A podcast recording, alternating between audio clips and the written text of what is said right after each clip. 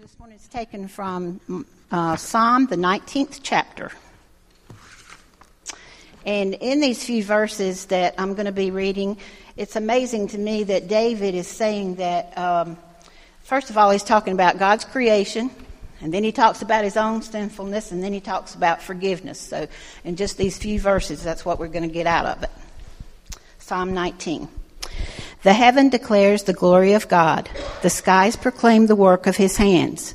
Day after day they pour forth speech. Night after night they reveal knowledge. They have no speech, they use no words. No sound is heard from them. Yet their voice goes out into all the earth, their words to the ends of the world. In the heavens, God has pitched a tent for the sun it is like a bridegroom coming out of his chamber, like a champion rejoicing to run his course. It rises at one end of the heavens and makes its circuit to the other. Nothing is deprived of its warmth.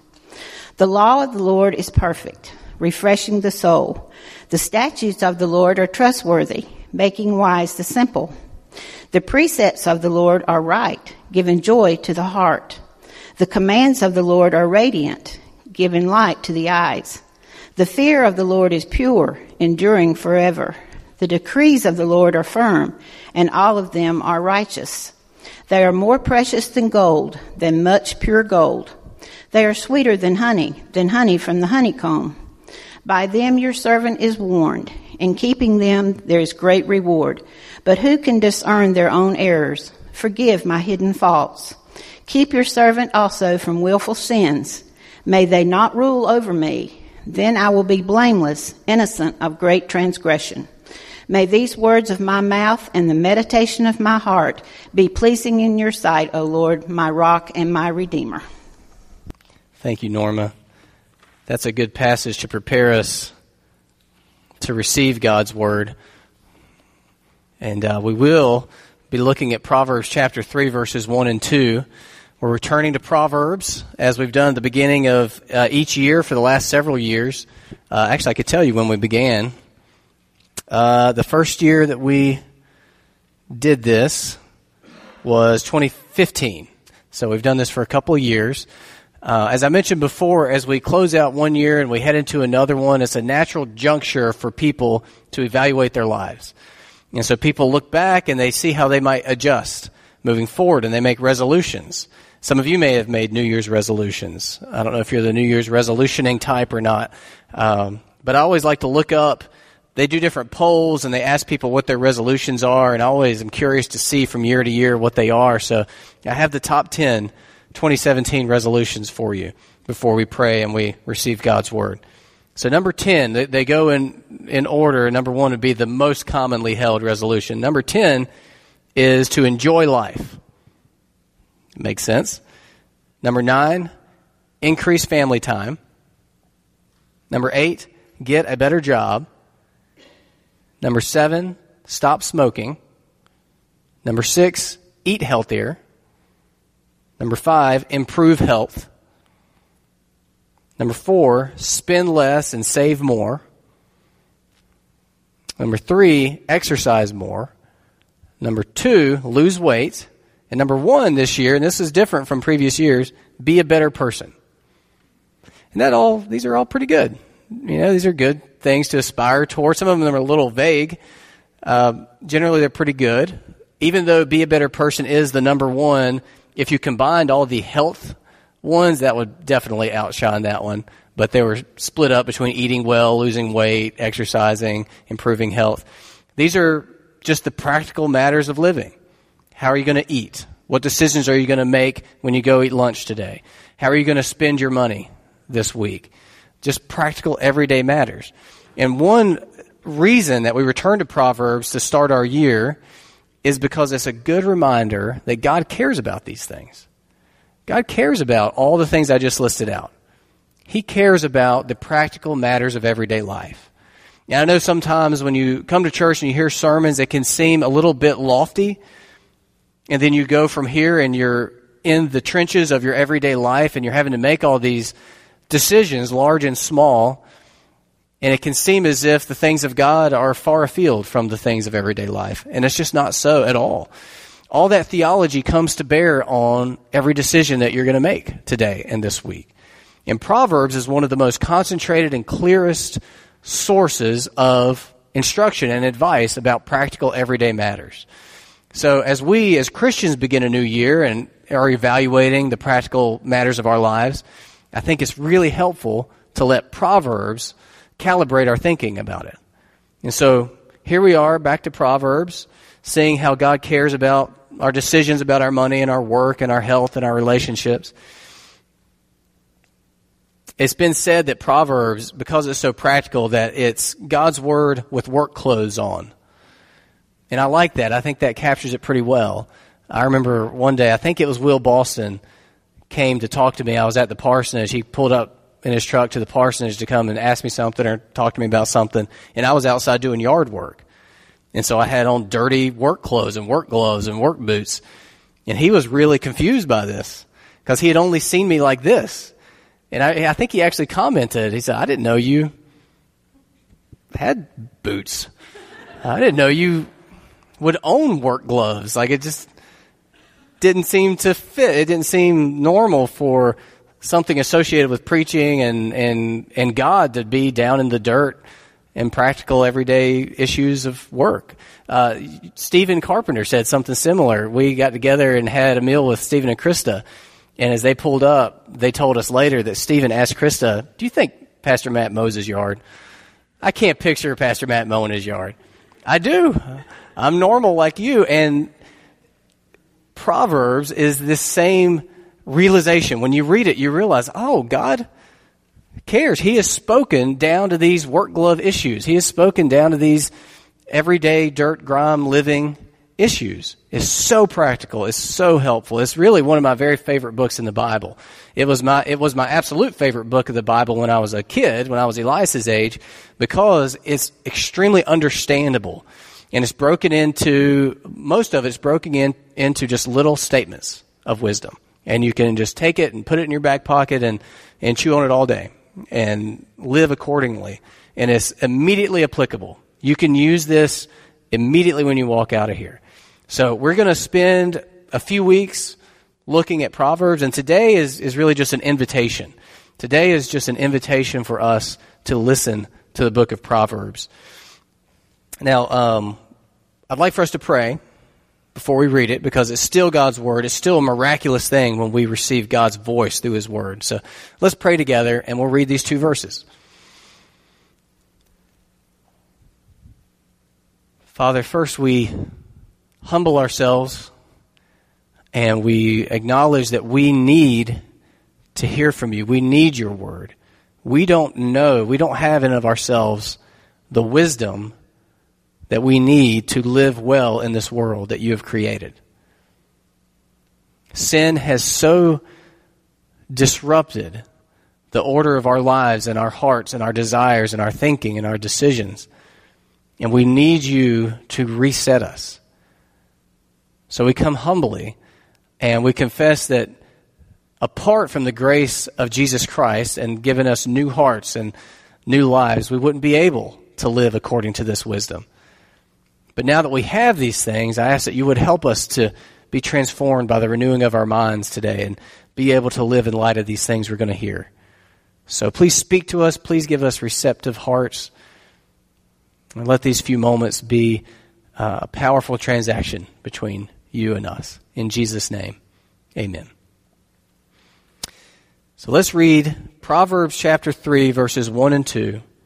It begins with, My son. And that's how we really should receive these proverbs throughout this month and perhaps into next month. It's like taking a walk with your father, who is very, very wise, and listening to his instruction, his advice, his tips about life. Only God is wiser than any father that any of us have ever had because he created all this. So, my son, do not forget my teaching, but let your heart keep my commandments for length of days and years of life and peace they will add to you. My son, do not forget my teaching, but let your heart keep my commandments. Ultimately, what we have in our passage today is a decision to make. We're given two choices, and we're urged to take the latter. Don't forget my teaching, but let your heart keep my commandments. So we need to ask ourselves at the outset, before we even begin to study Proverbs, are we going to forget his teaching or are we going to, going to let our hearts keep his commandments? And the decision is really ours to make. You know, one of the greatest and scariest aspects of Christianity is the, the complete freedom of it. You know that you are free to forget everything you hear from this sermon. And you are free to let your heart keep it. The decision is yours. I can't force you. If I were to ask you when you walked in, who has the greater responsibility this morning? Me in the pulpit or you in the pew? I'll bet most of us would have said, well, Pastor Matt has the greater responsibility. He's in the pulpit. And there's ways of looking at it in which that might be true, but you have a great responsibility in the pew because you are hearing God's word. And by hearing it, you are made responsible for what you do with it. You will either forget it or you will let your heart keep it. And the decision is yours. We tend to think if the pastor is eloquent enough, then I'll hear it. If he's not eloquent enough, then I won't. If the pastor is able to phrase it in a memorable enough way, then I'll remember it. But if he fails to do so, then I'm not going to remember it. If the pastor is entertaining enough, then I'll attend to God's word and I'll receive it. Otherwise, I'm not. Now, I want to be all those things to the best of my ability, but ultimately, I am just like a delivery guy. Ultimately, I have a package and I'm delivering it to you. And this is what happens every Sunday. And my responsibility, you know, I want to do it as the best way I can. I don't want to be boring. Believe it or not, I don't want to cause your eyelids to sag and heaviness. I want to do it in the best way possible, but really, ultimately, what I'm going to answer for is did I give you the package intact, faithfully, without changing it or distorting it or damaging it? You know, when your UPS guy comes to deliver a package, ultimately, it's great if he does it with some sort of flair. If he does like some sort of a choreographed dance and hands it to you, that would be a really amazing thing. But ultimately, you just want your package. And that's his job. And when it comes down to it, that's what this is. You know, in America, we've got an entertainment culture. We love to be entertained. We expect to be entertained. But that's not what any of this is. This is, I'm, I am a humble delivery boy. Paul was a humble delivery boy. That's what he said. He, he said, I didn't come to you in eloquence. I just came to you with the simple package, the gospel, the simple God's word. And that's what we have here. And so I'm handing it to you. And as we study Proverbs, I'm going to do my very best to del- deliver this package carefully and intact. But what you do with it will be your responsibility. If you take it and open it up and use it and apply it to your life, great. That's letting your heart keep God's commandments. If you forget it, if you set it to the side, never look at it again, never open it, forget all about it, then you've made the wrong decision. Will you forget or will you let your heart keep God's teachings and commandments?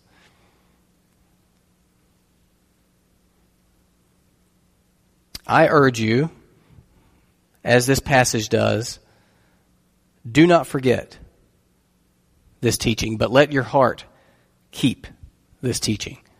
Now, we're told what the results will be from this in verse 2 if we'll do this, if we'll let our heart keep these commandments, these teachings, this instruction, length of days and years of life and peace, length of days and years of life and peace, they will add to you.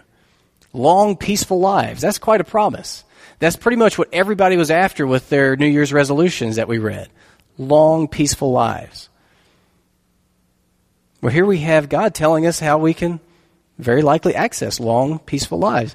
That word for peace is shalom, which is packed with meaning and significance.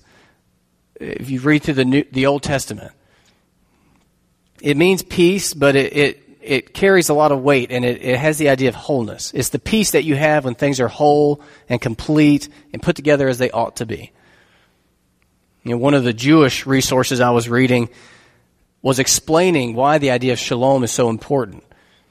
And it goes back to creation. God created everything good, and everything was working together in harmony, and it was good. When sin entered, it fractured everything. And suddenly, Adam and Eve, their relationship was fractured. It wasn't whole anymore, it was disjointed, shattered. Their relationship with God was disjointed and shattered. And their relationship with creation was disjointed and shattered. Work became hard and painful. Childbirth became hard and painful. Marriage became hard and painful. Worship of the one true God became elusive.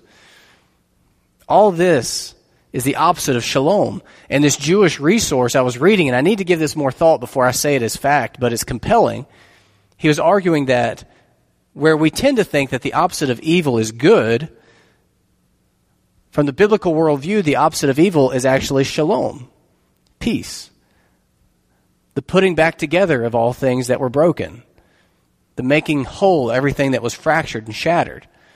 Now, again, we need to think through that before we just accept it, but it is a compelling thought. There actually is a proverb that does directly put them as opposites evil and peace using the word shalom. There may be something to that. But ultimately, this wholeness is a big part of what every human is after in life. And here we have this principle given to us of how we can access it, how we can live that way. Long shalom lives, long peaceful lives, long lives of wholeness, completeness. You know, do any of you remember when you were kids, any of you who are kids, my kids are the only kids here. Elias and Lillian, y'all have y'all ever seen Choose Your Own Adventure books? Did anybody read those? Choose Your Own Adventure books? Not really, Lillian. No.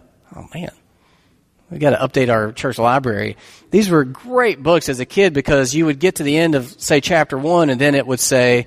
Our, one I remember very clearly was a uh, off-road racing book and, you know, the first chapter told the story of the first leg of the race, and then at the end it said, okay, if you would take the fork to the right, turn to page 59.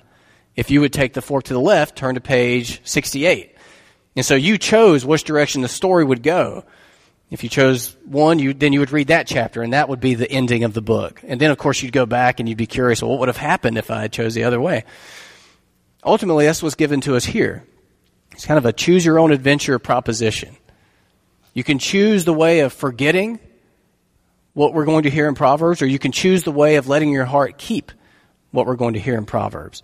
And we're told, we're given a glimpse down what is down this road and its longevity and its life and its peace and wholeness. Now, we're not told what's down this road, but I think by implication we can assume, since it's the opposite path, that it's the opposite of what's down this road. So, shortened, frustrating, fractured lives characterized by lack of peace. And the choice is ours.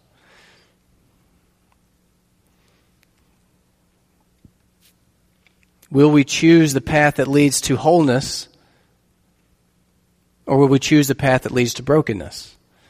Now, we see this brokenness all the time as a deacon board when we're called upon to help people in financial need and when we begin to get to know people and understand their situations of why they're in financial need, very, very often, almost universally, what's beneath the financial need is a tangled up mess of brokenness. People who are not in good open relationship with God through Jesus Christ. People who are not in good open relationship with the people in their lives through the humility and grace that we find in Jesus Christ. And people who are not in a good, open relationship with creation and work because it's compromised and fractured. And so, as we begin to try to truly help, we have to begin to use the gospel and address why is your relationship with God broken? Why is your relationship with your brothers and sisters broken? They live in town. Why can't you go to them? Well, because I'm never going to talk to them again because they did this or they did that, or they're not going to talk to me again because I did this or I did that. So much of the trouble in our lives comes from this fractured issue of living in this sinful world. And here we have a path toward wholeness. And it's very practical, this wholeness. And I'll give you one example. If you keep reading in verse 3 and 4, I think it's immediately an example of what this could look like. It's not going to be projected, but I'll read it to you. It says, Let not steadfast love and faithfulness forsake you. Bind them around your neck. Write them on the tablet of your heart. So you will find favor and good success in the sight of God and man. So here the proposition is if we won't forget this teaching, if we will let our hearts keep it, if we will make steadfast love and faithfulness central characteristics of our lives, then generally speaking, we will find favor and success both with God and man.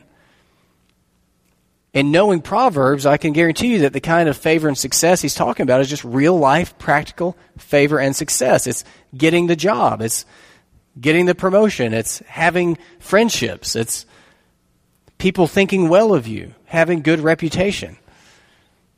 Now, it's important to keep in mind, and we, I have to remind you of this every year, and I'll remind you in, in every sermon, that Proverbs is a book of principles, not promises. So, what Proverbs is telling us is generally in God's world, the way He designed it, this is how things work. If you're loving, if love is a central characteristic of yourself, generally in God's design, you will find favor and good success with God and man. Now, it's not a promise like when God says, uh, like what we read at the beginning, that, uh, that He is for us. That's a promise, and we can bank on that every time. Even if you're loving, you'll no doubt encounter situations in which people don't favor you. But generally speaking, these things are true. And everything we're going to study, generally speaking, these principles will hold true. There's other examples I could give going right on in this chapter. Uh, if we will make faith and humility central to our characters, generally speaking, we can count on having clear direction from God and even physical well being. Whereas if we are not trusting in the Lord and proud, we can generally count on getting lost in this life and even suffering physical illness. Down a little further, generally speaking, if we will honor the Lord with our wealth, in terms of material blessing, things will go better for us. Now, it doesn't mean that we're all going to be rich if we honor the Lord with our wealth. Jesus wasn't rich, but generally speaking, this is how God's design works. So as we read through these things, it'll be very practical, and we'll have decisions to make immediately after church as to whether we're going to forget or let our heart keep the things we're going to see. The consequences for forgetting add up. The consequences for folly, for forgetting God's wisdom, accumulate and add up. It's like your house will just get messier and messier if you don't purposefully keep it tidy and put things where they go. Our lives will just get messier and messier if we live ignoring what God has instructed us here. So we have an awesome opportunity as we begin this year. My son, do not let my teaching, I'm sorry, my son, do not forget my teaching, but let your heart keep my commandments. For length of days and years of life and peace they will add to you. In our decisions, let's not forget what we've heard from God's word. Let's let our heart keep what we've heard from God's word. May we have long, peaceful lives rather than lives of frustrating disjointedness. As we embark on our study of Proverbs, I pray that we'll listen, that we'll take it to heart, and that we'll apply it immediately after church on Sunday and all week long. Let's pray for that. Father, thank you for your word. And I'm really excited about what you're going to show us in the weeks to come. And I pray that you will prepare our hearts now and make them receptive. Help us not to forget what we hear, but help us to let our hearts keep what we hear. May we live in light of your word. May we live in light of the good news of Jesus Christ that we're forgiven and reconciled to you and able to live this way.